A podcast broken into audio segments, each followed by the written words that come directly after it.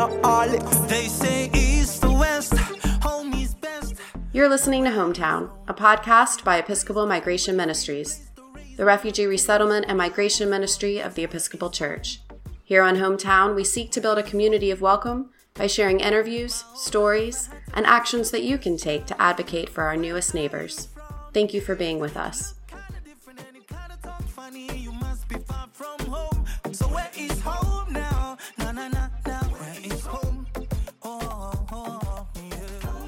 Hi, I'm Stephanie Whitehouse, the program assistant for EMM's new Neighbor to Neighbor program. Today's episode features a recording from the Thursday, January 20th webinar hosted by EMM called Welcoming Afghans, EMM's Neighbor to Neighbor program. In this webinar, we are joined with Father Chris McNabb, Program Manager of our new Neighbors to Neighbor program, along with Beth Frank, Program Director of the Community Sponsorship Hub's Sponsor Circle program for Afghans, and Brian Dick, National Migration and Resettlement Program Director for the Mennonite Central Committee Canada, all to discuss this monumental joining of efforts to create communities of welcome through sponsorship for our newest Afghan neighbors and to introduce EMM's new Neighbor to Neighbor initiative. Thank you so much for joining us, and we hope you enjoy today's show. Thank you so much for joining us today's webinar, Welcoming Afghans, EMM's Neighbor to Neighbor program. We're so glad that you've joined us. All of your lines are muted for today's presentation.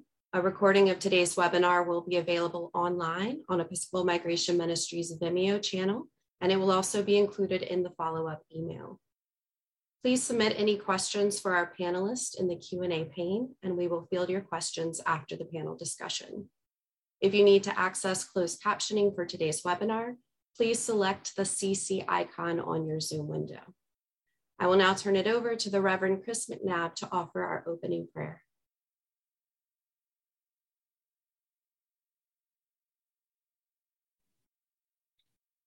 Beloved, let us pray.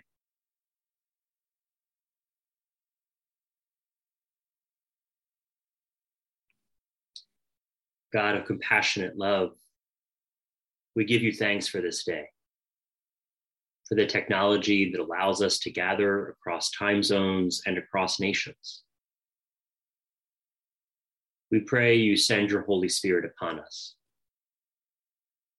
Open our ears and our hearts to listen to where you are leading us as we work towards welcoming our newest neighbors. Be with all of those Afghans who have been relocated, the sponsor circles that have done the hard work, the community sponsorship hub, and the umbrellas.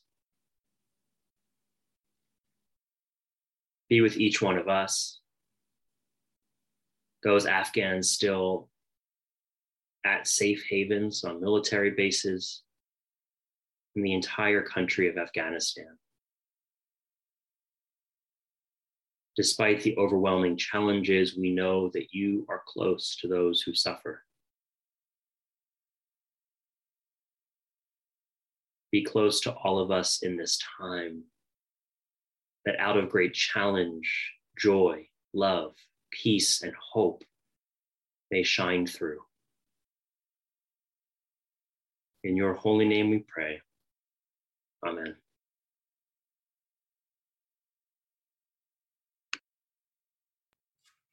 Amen. Thanks, Chris.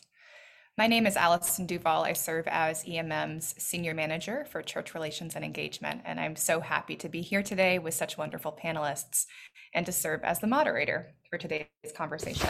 So, thank you all who are tuning in to listen and to learn. We're glad that you're here. So, first, I'll introduce our colleague Brian Dick. Brian has been the National Migration and Resettlement Program Coordinator at the Mennonite Central Committee in Canada since February 2015. One of his main jobs there is managing MCC's sponsorship agreement with the Canadian government for refugee resettlement. In addition, he also co chairs MCC's Migration Standing Committee that looks at the organization's global program related to migration and how communication and collaboration can be realized in the organization on migration issues. He's also a consultant with the University of Ottawa's Refugee Hub and serves on the executive committee of the Canadian Association for Refugee and Forced Migration Studies. Thanks so much for being here, Brian. Next, I'm happy to introduce Beth Frank. Beth is the program director for the Sponsor Circle program for Afghans. She brings nearly 20 years of experience in global and domestic migration, including refugee resettlement, processing, community development, and emergency response. In 2002, while in the Peace Corps in Armenia, she saw firsthand the important role and impacts of migration on the communities and families particularly those with histories of domestic crisis and natural disaster. Since then, she has led program and evaluation efforts for refugees living in Cairo, Egypt, migrant populations in the US affected by natural disaster or public health crises, and Darfuri refugees in Chad.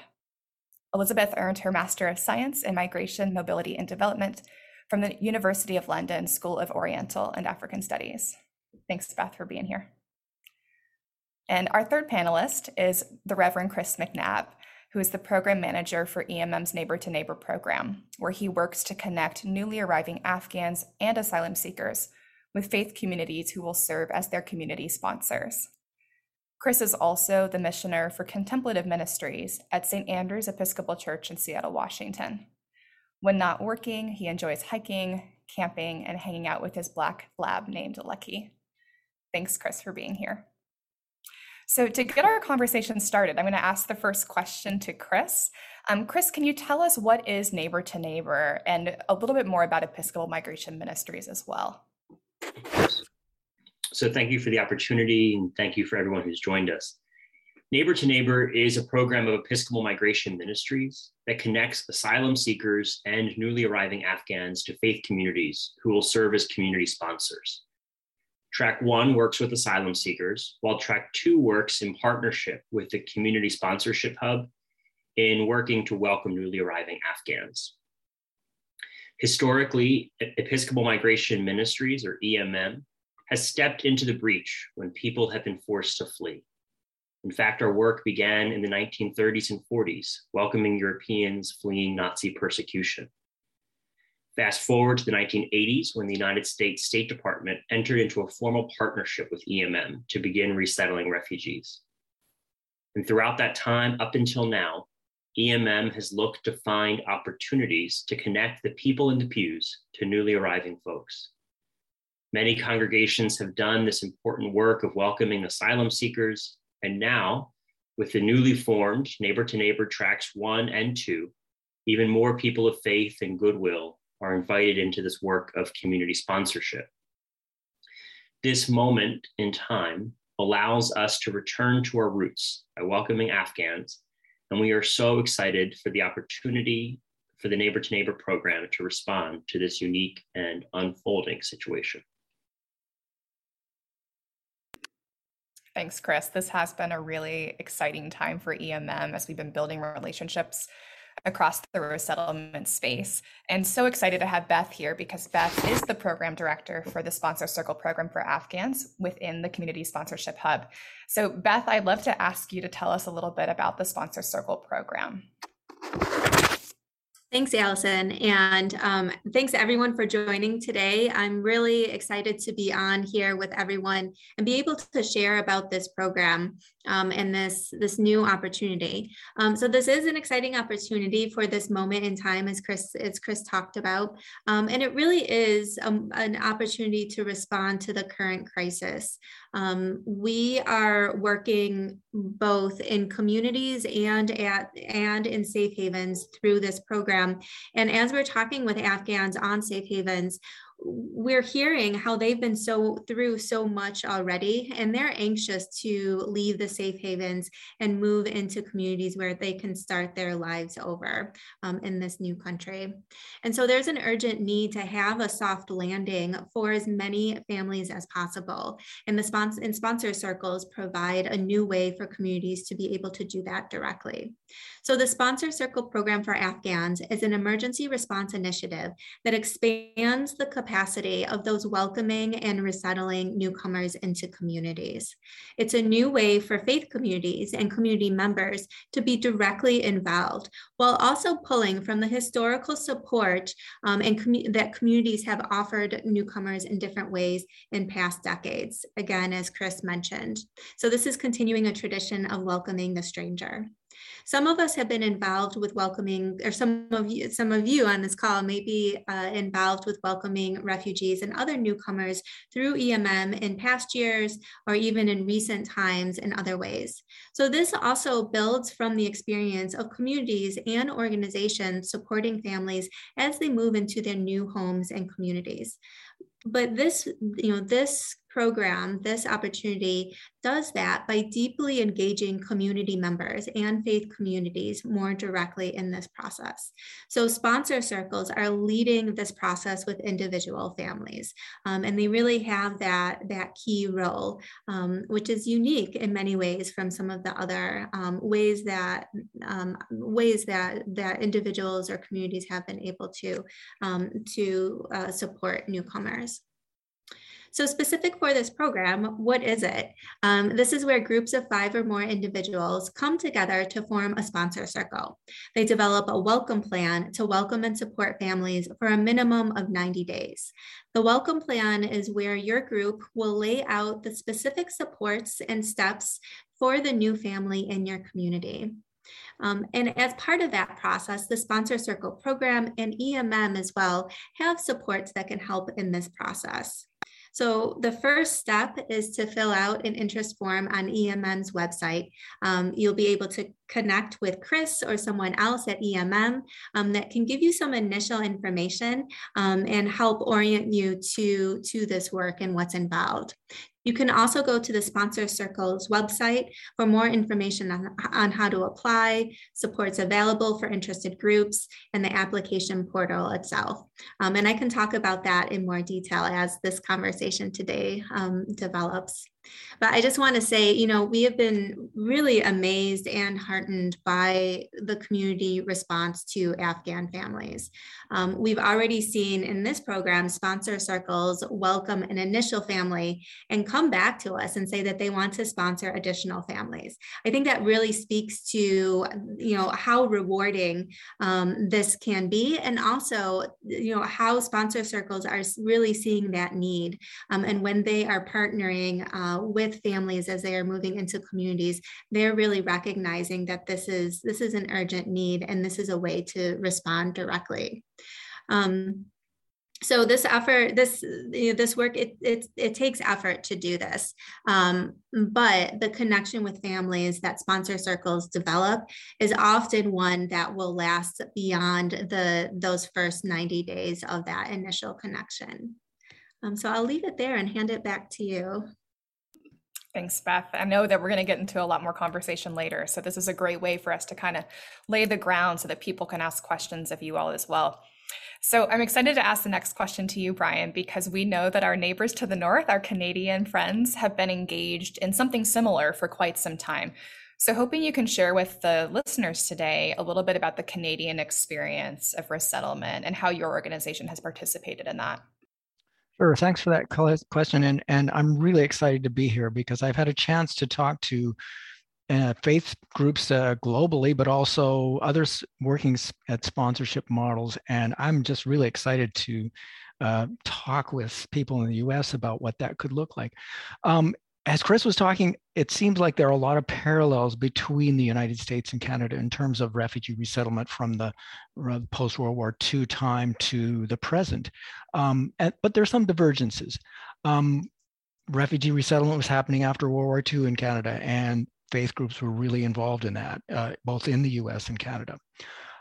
But it really took off, and it was really a moment, both in the US and Canada in 1979 and 1980, when people were seeing images of um, Southeast Asians fleeing boats, fleeing in boats. And that was a time in Canada where we had um, within uh, the legislation, uh, immigration legislation, an opportunity for a sponsorship program.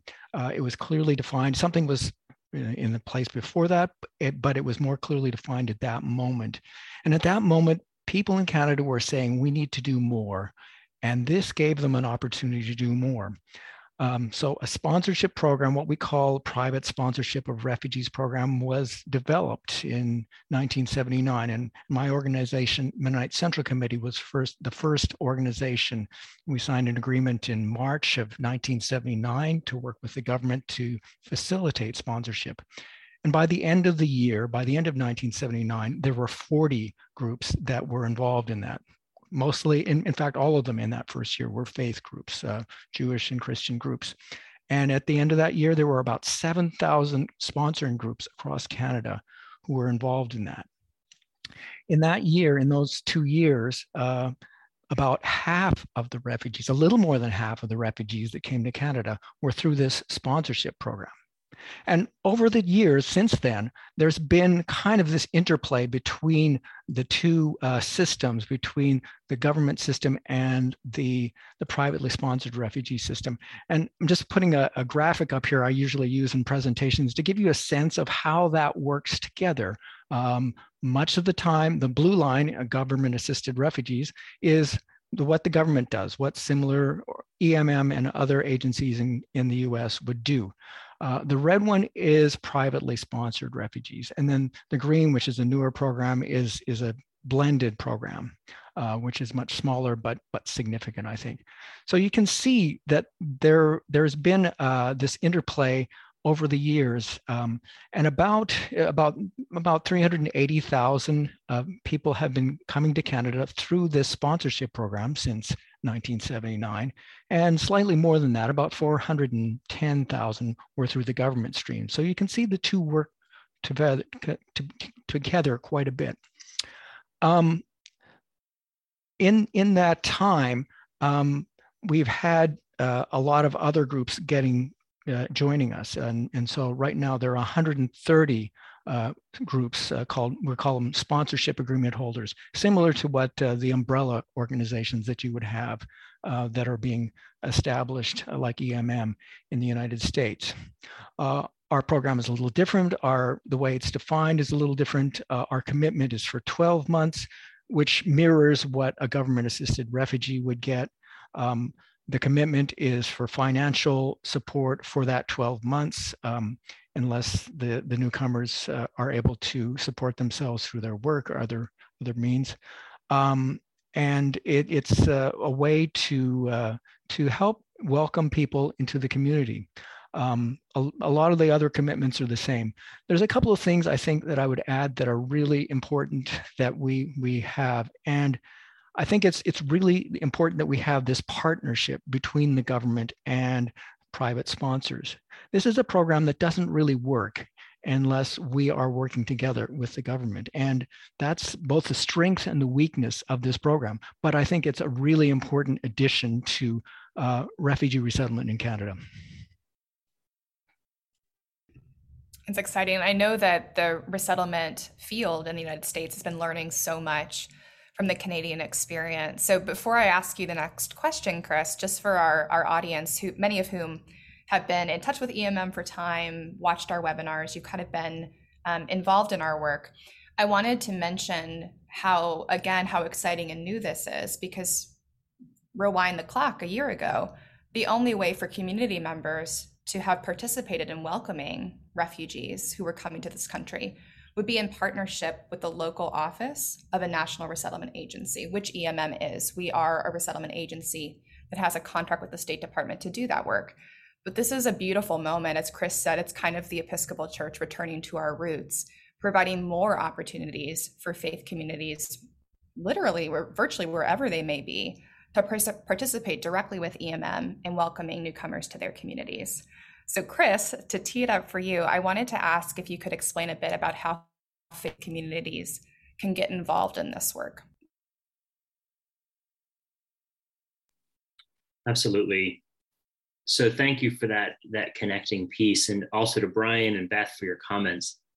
It's interesting that private sponsorship began in Canada in 1979, the same year that our current Book of Common Prayer was approved. And how appropriate because we are called as Episcopalians to gather for communal and personal prayer.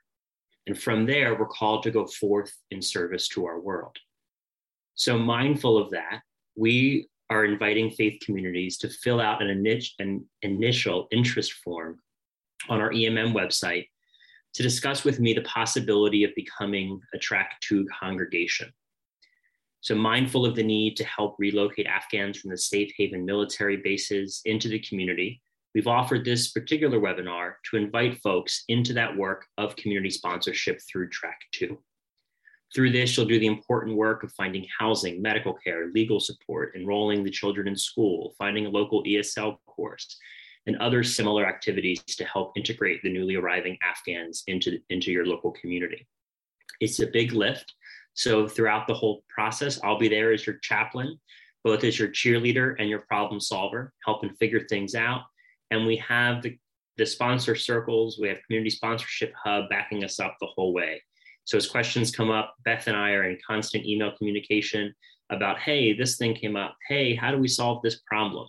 So know that you're not going to be doing this work alone, um, but it is a significant invitation. And so we are with you throughout the entire process. Thanks. Yeah, thanks, Chris. Um, and I'm going to ask the next question to you, Beth, about how would like people who are listening today are probably getting excited and thinking about, okay, so what do I do now? What are the steps to form a sponsor circle, and what are those requirements from Community Sponsorship Hub before somebody can become a or a group can become a circle? Yeah, thanks, Allison. So first to say, no excuse me, no matter where you are, you can become a sponsor circle. So uh, the first, you can welcome a newcomer into your community. Um, and really, this is about providing that practical support, um, as Chris mentioned, um, around a number of different areas. So the first, there's a, a, handful of requirements that are part of this or steps that are part of this process. So the first is to gather at least five individuals to form a sponsor circle. Um, and these are five adults. They, you can have people from, a couple people from within the same family. So, you know, that's fine. And really thinking about um, anyone can, can join the sponsor circle. Um, but five, at least five adults are coming together to form that sponsor circle. Um, and then there are a few steps as part of this. One is to review an online course and complete the online course that lays out in more detail this process expectations of the program, expectations for sponsor circles, and also what sponsor circles can expect from this. Um, it lays out some of the, the potential challenges, but also the rewards that are part of this. Um, and as part of this, uh, we strongly encourage that everyone in the sponsor circle completes that course. Um, at least one person needs to complete it and, and complete a knowledge check at the end of that um, that has, yeah. Um, and then another aspect of this is completing background checks. And so each person that is in the sponsor circle will need to complete background checks. And this, um, there's a link to, uh, to that, to do that on the sponsor circle website. Um, and that also is part of this process. Um, a third aspect of this is raising funds to support families. Um, and so the sponsor circle is um, dedicating time um, and also resources to welcoming new families. And so for this program specifically, um, it is raising $2,275 per family member. Um, and so we realize that can be a significant amount. Um, and again, there are some strategies and supports that EMM um, or the Sponsor Circle program can offer to help sponsor circles think about how they might raise those funds. Um, and it, that is the same amount that families, that individuals, individual Afghans would receive if they were going through the, the traditional resettlement route. So in this case, the sponsor circles are raising that. The difference is that the, for, in this case, all of that funding um, and support goes directly to the family. Um, if going through resettlement agencies, part of that goes to the resettlement agencies because they need it for staffing and things like that. So this is you know, it's it's a significant um, resource that the sponsor circles are providing, but there's a real benefit to families uh, through that. Um, and then the last part is developing a tailored welcome plan for the Afghan new, newcomer family.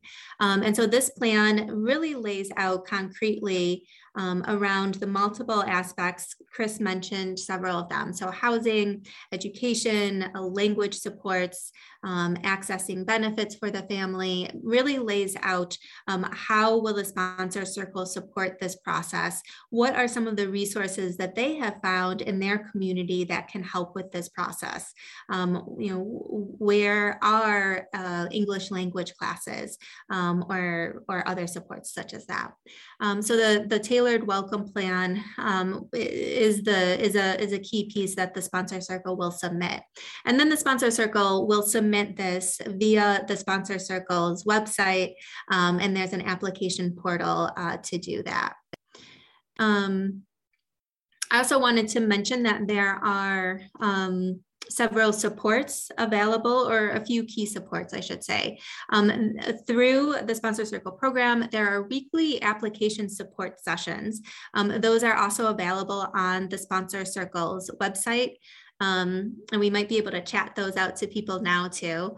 Um, and those are held every Monday evening and every Friday afternoon. Um, and so those are a time where our partner Iris, who has done a lot of this work concretely um, in their area, um, they provide some additional information and supports to people that are thinking about forming or actively forming sponsor circles. They can ask answer questions about the process, give an overview of that process, um, and and like I said, they're they're holding those weekly. Um, another support is EMM. Um, and so both leading up to it, um, as mentioned, EMM can provide some of that orientation and framing about what the program is about. And then once a sponsor circle has completed the application and submitted the application and welcome plan, um, and then EMM will, will guide the sponsor circle through that process.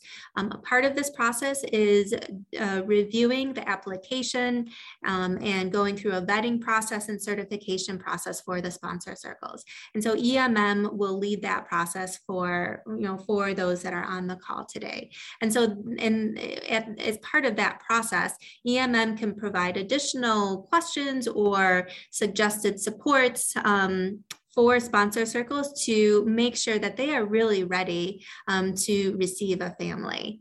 And then once a, a, family is matched with a sponsor circle, EMM will continue um, to be that partner that's walking um, and supporting, walking alongside and supporting a sponsor circle um, as they are uh, welcoming the new family and navigating some of these processes um, for those, those initial uh, 90 days um, at least 90 days. We also wanted to note that support for certified sponsor circles um, for initial housing is Airbnb. Um, and so for sponsor circles that are certified, EMM can provide more information about that and how to access those credits. Um, but basically for at least the first couple of weeks, um, possibly a bit longer, um, there are uh, support, there's initial housing supports that can be available because that can be, um, you know, that can be um, a question that sponsor circles might have, especially for that initial time when families are, are entering communities. Um, so I'll, I'll, yeah, I'll end by saying, um, again, the first step is to fill out that interest form um, and then just start your application, start that welcome plan, um, start gathering that information, getting it together um, to actually submit the application. Um, it's, it's those requirements that I just talked about. For funding, um, we require 60% of those total funds raised by the time that the application is submitted. So it doesn't have to be that full amount. Um, uh, and so the sponsor circles have some time to continue fundraising even after that initial application. So I'll leave it there and happy to, you know, happy to answer other questions.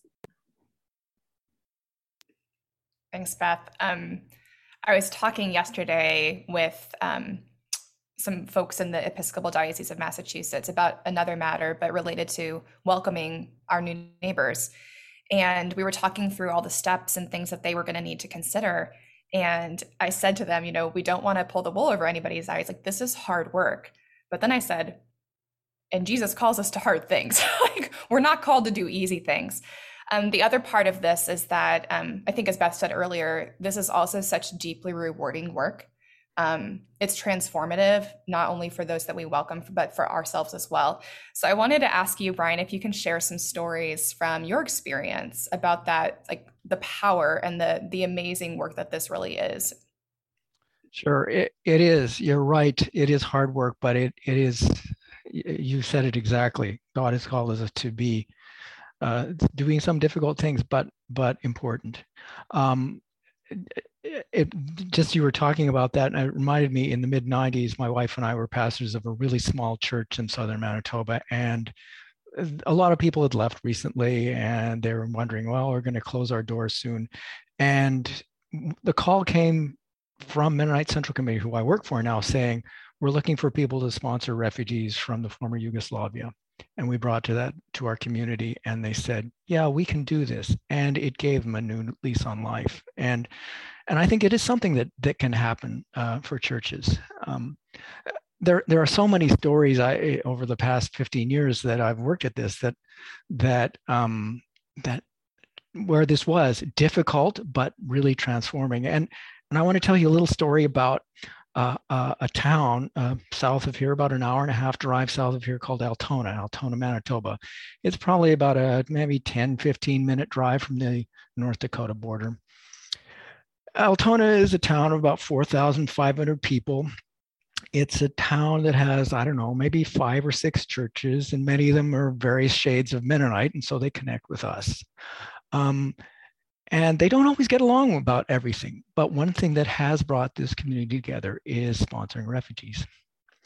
Uh, in September, I think in September of 2015, I think you'll all remember the the image of of uh, a child, Alan Kurdi, who who died while his family was trying to reach uh, reach uh, Europe to get away from the the war in Syria, and that touched so many people around the world, and it touched the people in Altona, and at the end of September, they called me and they said, We're going to have a prayer meeting in our community to talk about whether we will sponsor refugees. And I knew the question wasn't if, but how many. But I went down there. I drove down to Altona at the, on a Sunday evening and had this meeting. And they'd set up uh, a gathering outside one of the churches uh, on a warm fall evening. And they had people coming forward and talking about how this had changed their church. For at least 10 years before that, they'd been bringing people from all over the world who had lost their homes. Uh, some had left places like uh, Sudan or Somalia or Venezuela or Burundi. And they, these people came forward and talked about what it meant to be welcomed by these people. I think the most meaningful for me was, was a guy named Omar who, who had fled from Darfur, who came up to me after the meeting and said, um, you know, he was he was you know dressed like somebody from Altona. He was wearing a jeans and a plaid shirt and a cap from a local seed company, so it looked like he really fit in there and had made this his home. And he said, "My name is Omar. I'm from Sudan. I came from Sudan to Egypt, and now I'm in Altona." Then he paused and he said, "And my next stop is the cemetery here because I'm not leaving." And then he laughed heartily, but made me make it clear that he wasn't going to the cemetery anytime soon. That story, that little encounter told me how really, really important it was. He had been denied a home in the place that he was born and where he grew up. And he had found it here. And he didn't find it because the people in Altona helped him find a house and a job and uh, showed him how to where to buy groceries and things like that. They welcomed him and made this a part of his community.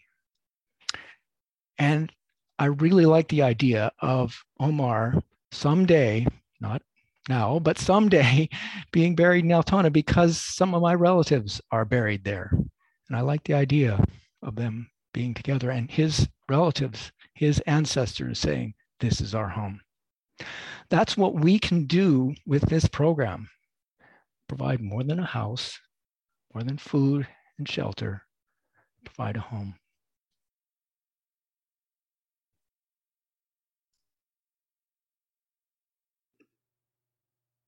That was powerful. I got chills multiple times. Thanks, Brian. Um, So I'm going to start with some questions from the audience. My colleague Kendall is doing some magic behind the scenes, um, reviewing questions from all of you. So please keep submitting those through the Q&A pane. And the first question, I think this could truly go to, to any of the panelists. So feel free, folks, to, to unmute and, and answer. Um, sponsor circles. At this stage of our life, this would be a lot for us to organize on our own. Is there a site or a clearinghouse where we can try to connect with sponsor circles formed by others in our area? Yeah, I can take that. And then, Beth, if you have any other comments, please feel free to add them. So, I would definitely say fill out the initial interest form because we're collecting data from all sorts of different churches and we're compiling that data in a spreadsheet. And so, if you let us know in that form, listen, we don't think we have the bandwidth to do this on our own but maybe with another congregation we can do this. So we have we're in conversation right now with um, three different congregations that are merging together under one deanery and are doing this important work. So certainly reach out to other local churches reach out to us. I you know there's who knows the way the spirit is moving and, and connecting us to do to do this work. So please reach out with that initial interest form and then we'll we'll go from there beth did you want to add anything I'll add as well. So I mentioned the um, the application support sessions and there's the link in the chat for those. The, um, iris is starting to as they're doing those sessions collect the information the contact information of people attending those sessions. And um, as people are comfortable with can share that information around so that if there are people that are attending those sessions from nearby communities they similarly can connect um, about what they're doing. So yes and in a couple different ways there are some opportunities to to potentially find others that might be doing this work um, already or others in you know in your community or near your community um, that are also thinking about this process and and taking those steps to to develop a, a sponsor circle. Thanks to you both. So this next question i think um, maybe I'll toss it to you, Beth, initially, and then Chris, you can talk about some of the additional requirements that EMM is discerning um, to provide the best possible welcome that we can. Um, so, to you, Beth, is there a financial outlay required for faith communities who sponsor a family? How does a circle know for how many family members to prepare or fundraise? Yep. Um, Thank you for that. So yes, um, it, there is the $2,275 um, commitment by the sponsor circle, and that is per individual family member. So in terms of how a sponsor circle determines how many that would be, that is up to the sponsor circle. Um, in some cases, a sponsor circle might actually know a particular Afghan family that is at a safe haven. Um, in many cases, sponsor circles don't. So in those cases where they don't have a named case, then they would, as, as a group, um, consider what size family are they able to support? Um, and so that might be anywhere from a small family to three people um, up to very large families. We're seeing some sponsor circles saying they can support eight family members, for example. Um, but a lot of that really depends on your community, um, the, su the supports available, cost of living, things like that. So those are different things to take into consideration. Um, I would say average family size is about four to five um, individuals. but again, that is really up to the sponsor circle. And then as the welcome plan is vetted, that's one consideration of it has the sponsor circle been able to uh, raise funds that are reflective of that family size um, that they are able to support. And also, does the welcome plan align with that family size? So have they thought about um, what supports are needed, if it's a large family, if it's a small family, um, what might be particular to to that family size.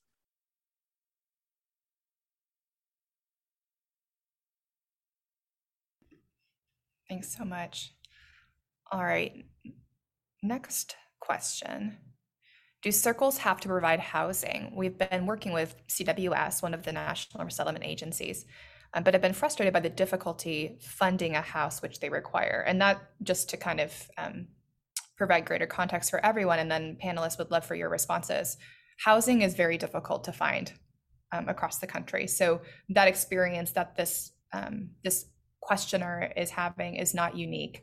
Um, so wanted to let you know we hear you because this is something that's felt by by others as well. But yeah, we welcome um, some thoughts about one, do circles have to provide housing, and two, creative ways that that can be provided.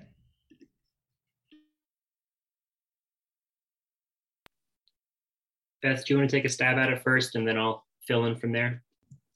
Sure. Um, so the short answer is that yes, part uh, identifying housing is part of the sponsor circle's role. Um, and to also echo and acknowledge that that is a key challenge. Um, and this is something that is felt across the US right now, I think generally in terms of finding, uh, you know, affordable housing, um, but also for resettlement agencies as well. Um, and so this is something that um, there's two parts to this. One is finding that initial housing. So when a family first arrives into a community, in some cases, the sponsor circle um, has found long-term housing from that initial arrival. In other cases, sponsor circles have found um, some initial temporary housing that um, can support a, a, a, family until they are able to identify long-term housing. And again, for that initial couple of weeks, um, possibly a bit longer, the Airbnb uh, resource is a key resource that can help uh, sponsor circles um, access initial housing as they are identifying long-term housing, or in some cases, um, having the family there so that they can sign um, a, a, lease uh, once they are in the community that can sometimes help that process. Um, but Chris or, or, or Brian, yeah, I'll, I'll offer you if you have anything to add on that. The only other piece I'll add is the real one of the benefits of the, the process is that folks are Afghan families are applying for their employment authorization documents on base, their EADs. So the plan, the hope is that those EADs will arrive to their final home soon after they sign a lease and everything, so that they'll be able to start earning money towards paying for that rent. So it's not, sponsor circle isn't committing to a year long lease. Um, it's sort of doing that initial work of trying to sort of get them set up and get them settled, and then slowly but surely transitioning them to um, to self sufficiency. I'll just briefly say that everywhere I've worked globally in, on this issue, housing comes up at the top. And so this is not unique to you. That may not be a comfort, but um, it's it it had everywhere it takes a lot of creativity and that's that's the the short answer i think I might just add one thing to that. You know, what we've seen with some sponsor circles, and you know, this isn't this doesn't happen everywhere. Um, but because sponsor circles are a group of five individuals that have personal networks and, and contacts, um, also within this moment, there is a, an outpouring in many ways of people wanting to support Afghan newcomers into communities. And so in, in some ways, sponsor circles may be able to leverage those personal networks um, to find someone that has um, that has an apartment or um, you know has has an extra uh, unit um, that they're willing to um, to provide to the family. In some cases, might be willing to donate um, or donate a few months. In other cases, even providing that affordable housing um, for a year um, to really provide um, at you know affordable so where the it wouldn't be donated completely but to to offer it at um, an affordable uh, rent so that the family can really get on their feet um, in that first year um, uh, through, through this process so yeah. Thank you all for that. So the next question, I think it might be a, a, Chris and a Beth question or a Beth and then a Chris question. It's about kind of all the work that goes into being a sponsor circle the person asks, I know there's a lot of paperwork to be done to get health care, to get food stamps question mark, to get all the government paperwork. Is there help with this process, especially providing a list of what we would need to do and which agency we would need to be in touch with the various with for the various needs?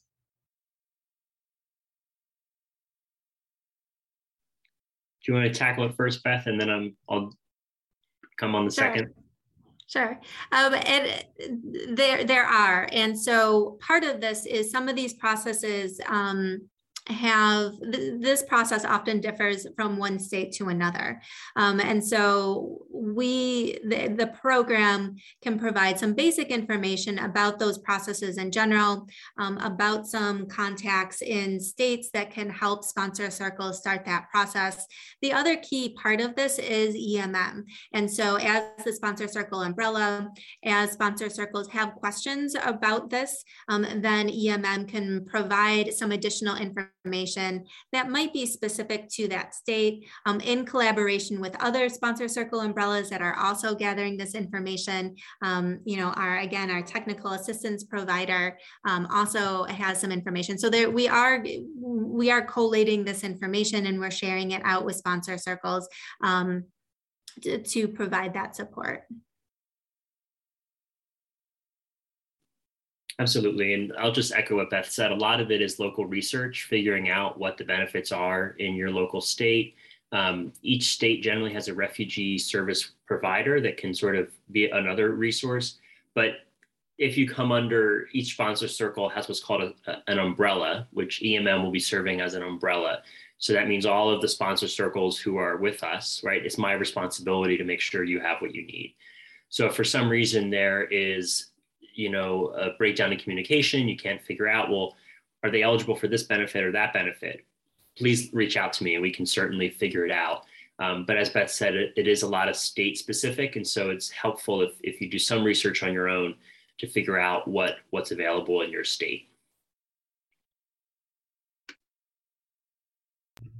All right. The next question i'm going to toss to you chris. Um, if an episcopal church is in an area that has a refugee resettlement local local office, which is in strong need of congregations to sponsor Afghans or other refugees who are rapidly arriving. How should that congregation think about whether to sponsor an Afghan family through the resettlement agency locally or start their own sponsor circle? It's a great question. So we certainly there's so much work to be done that we we want to it's all hands on deck. And so if if there's an opportunity to work locally with that resettlement office and that feels like the best fit for you, by all means. If you have done this work before and you have a lot of experience and you're like, you know what, we can do this. Um, maybe the neighbor to neighbor option is, is your best bet. And if you're sort of on the fence, you're like, I don't know, I think we can do this neighbor to neighbor thing. I think we can be a sponsor circle, but I'm a little scared. Fill out that initial interest form. I'm happy to have a conversation and talk through the logistics on, on the ground and figure out, oh, we you have a local, you know, EMM affiliate and they're ready and willing to do that work. I think it makes sense to go that way. Or, you know what? Based on what you've told me, I think you're a neighbor neighbor congregation. Um, it, it just does depend on the case by case basis and the resources on the ground. So feel free to reach out and we'll make sure that my email is also in the chat so you can reach out with direct questions as well. That's excellent. Thanks, Chris. So I'm going to toss the next one to you, Brian, because I think that you've likely had a lot of experience with this in the Canadian context with different Mennonite congregations. So the question is about um, the person calls it the faith barrier. Like, what what is the experience like, and what does it mean for a Christian faith community to sponsor a refugee of a different faith? For example, if they're Muslim. Um, can you talk a little bit about your experience around that and um, being respectful and welcoming um, of those who have religious or other differences? You know, that's a really good question that, that we deal with. Um, uh, first, I think we've seen in terms of partnerships, we I've seen some beautiful partnerships between uh, churches and mosques and synagogues, and it, that just makes my heart sing. I mean, I love to see that how we can work together in, in situations like that but yeah, and, and work with a lot of conservative Christians who who you know are not sure about this this interaction. Um, I think that one of the things that you will find is that people outside of the United States and Canada are a lot more interested in talking about religion than we are. That's often a taboo topic, and I think having an open, honest conversation about why we're doing. It. I mean, we do this because of our faith, but we need to also be very careful because we are in a position of power and um, people may feel like we're trying to, um, you know, get them to they're they're trying to figure out what the right answer is, you know, to make sure that the that our relationship continues because they rely on us a lot. So making sure that we have really open, honest conversations about our faith, what's important to us, um, is is fine. But uh, making sure that we don't um, don't work at uh, making sure uh, or we're aware of that power indifference uh, imbalance is, is really an important thing to do. But um, I, have seen some really great conversations uh, uh, spurred from this experience, both people in Canada already uh, and in fact globally where else, I work, but also uh, in, in the sponsorship. So I, I think it's it's it's an important it's don't don't leave it um, off but also be very careful about the conversation. I hope that helps. I don't know if others have experience in that and, and want to advise.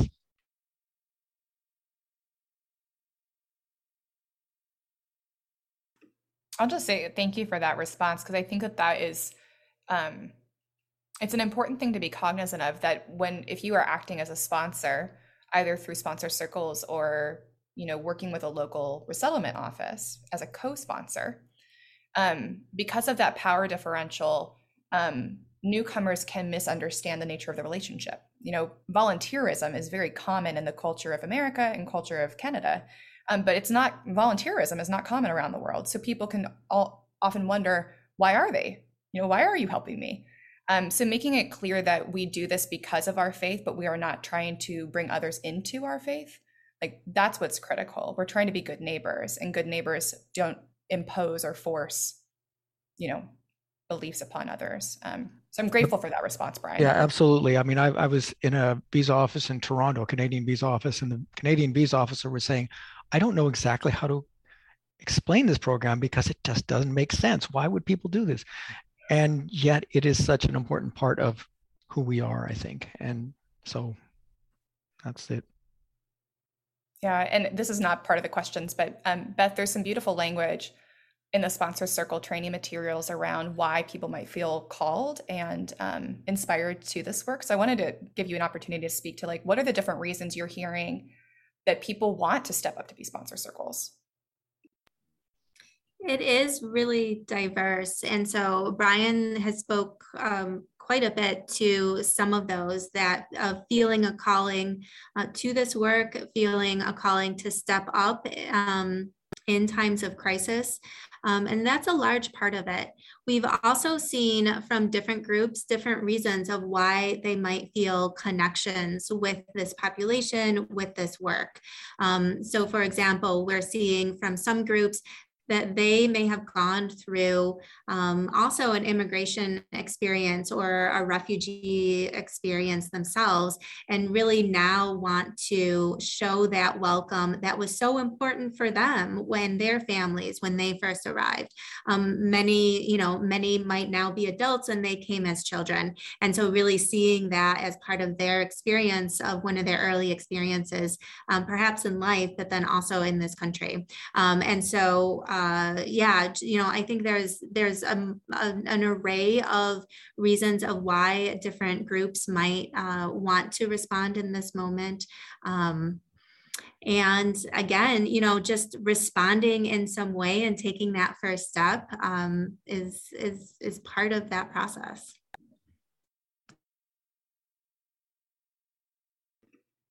Thanks for that. Um, this next question makes me excited. Um, for those on the call who might be Episcopalian, I come from the Diocese of Lexington in Kentucky, where the majority of our congregations are very small and they're in very rural communities. So I have a heart for for small faith communities. Um, the involvement of the small faith communities in this work matters a lot to me. Um, so the question, I'll toss it to Chris, but then would also love to hear from you, Brian, because I'm sure you've experienced this in Canada. Um, have small churches joined together to sponsor a family? How can a small faith community in an area where there are currently no refugees planning to resettle help in this effort? Absolutely. So, just to make sure that small churches in an area where there isn't existing resettlement? Uh, yeah, that, I, that's how I understand it, that there's no existing resettlement there. Yeah.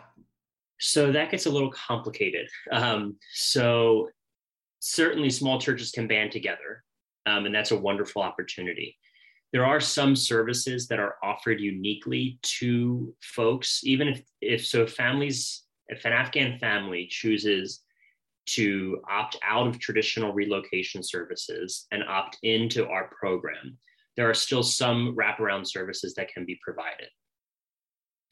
And so we do encourage that there be that you have some proximity to a to a refugee resettlement office, because if you're in a, a service desert, as we call it, it's it's going to be really hard to get those services.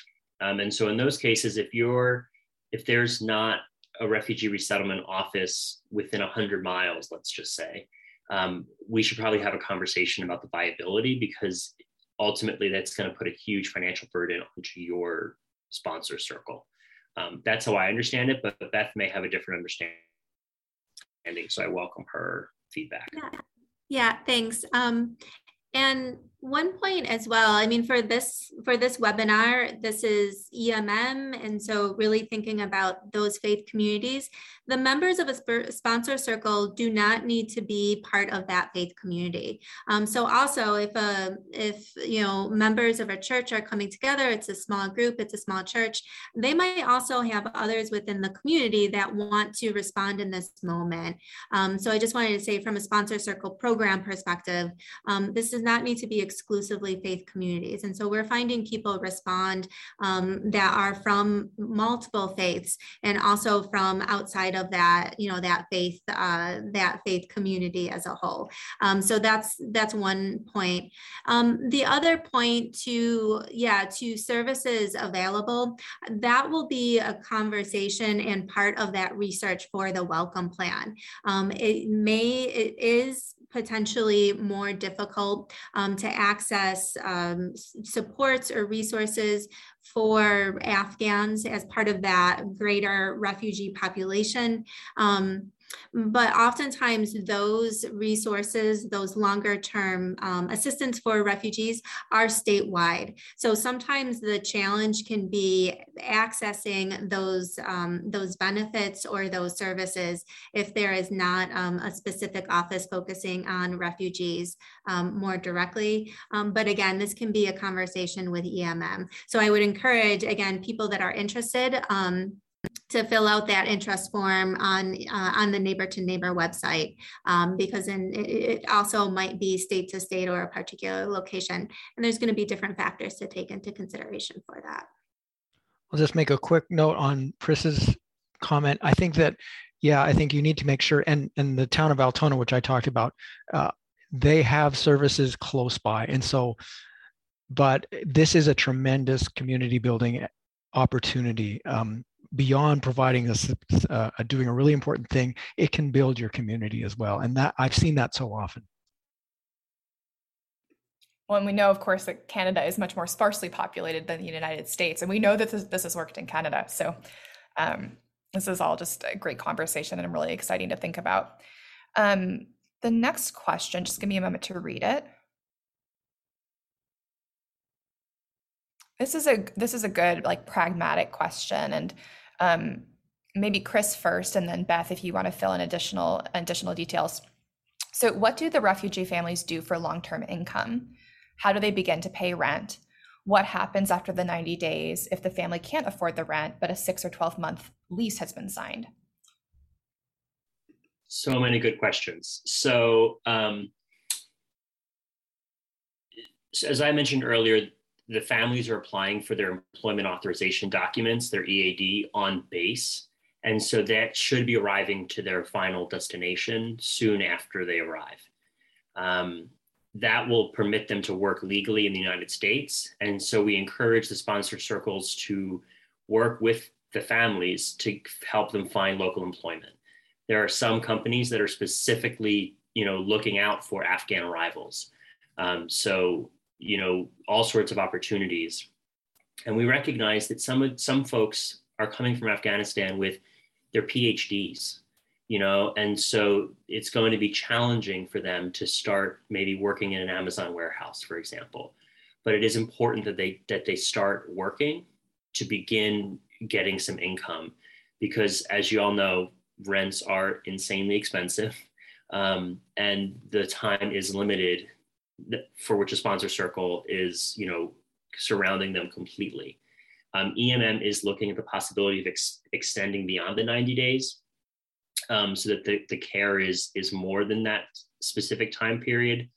Um, and certainly, you know, we hope that you'll, con- you'll continue a partnership and a relationship with them. Um, certainly encouraging self-sufficiency, but at the same time, you know, saying like, hey, you're really stuck this month. Let's let's figure this out. Let's let's right. Like this is not about um, service provider up here and service recipient. This is about building a community of kinship um, and and seeing them as our equals. And so I think if there are all sorts of ways to get creative, and you know, I guess I mean obviously as an occupational hazard, I believe in prayer and the power of prayer, but this isn't our just our work, right? We're doing this work on behalf of God, and so asking God for constant help and support and on those times when we're like, I don't know how we're going to make rent, you know, keep praying, keep looking out for those opportunities because if God calls us, God will find a way. I'll add briefly, there are also beyond the 90 days, there are um, assistance that that Afghan newcomers are eligible for. So these are often through the state, um, and this is what Chris was referring to to earlier. Sometimes these are facilitated through refugee-focused organizations or resettlement agencies, um, but they are often administered by the state. So refugee cash assistance, refugee medical assistance, um, typically extend beyond those 90 days. Um, especially um, you know dependent on a family's income levels. So there's a couple of things that are happening. Really working with the family to ensure employment as soon as possible, um, accessing those community resources, those public benefits that that families are eligible for. And then the last thing I'll say is this is 90 days. It's not that much time. And so it's really focused on connecting families with resources, with the community in general, um, making sure that they are enrolling for things that they are eligible for and connecting with some of those community resources, um, community uh, organizations and things like that. And that will certainly extend beyond those 90 days. Thanks, Beth. I just looked at the clock. I was enjoying the conversation so much, I didn't realize we were already over time by a minute. So, one final question that's short and sweet, straight to Chris. How can we come under EMM Sponsor Circle umbrella? So, please fill out that initial interest form. Um, we'll begin a conversation. Um, and Beth, I do believe there is a place on the application, right, to select to make us, um, if you want to cert, if you want EMM to be your sponsor, or excuse me, your umbrella um, to go ahead and do that. Um, and I will say, I saw this question in the Q&A. Um, we are open to non-Episcopalians, right? We are ecumenical in our connections. Um, so if you're a, a non-Episcopal umbrella, please feel free to, to reach out to us about that possibility. Thanks, Chris. I'm going to quickly lead us through some closing slides. Thank you, everyone, for sticking around for this and for your forgiveness of me being a little bit behind. Um, so just to finish our time together today, want to commend to you some next action steps you could take. One is visiting EMM's website. You've heard it referenced a few times. The direct page to go to is episcopalmigrationministries.org forward slash neighbor to neighbor to submit that interest form. And or if you feel kind of ready to ready to step in, you can visit the Sponsor Circle's website to start your application today, where you can select EMM as your sponsor circle umbrella.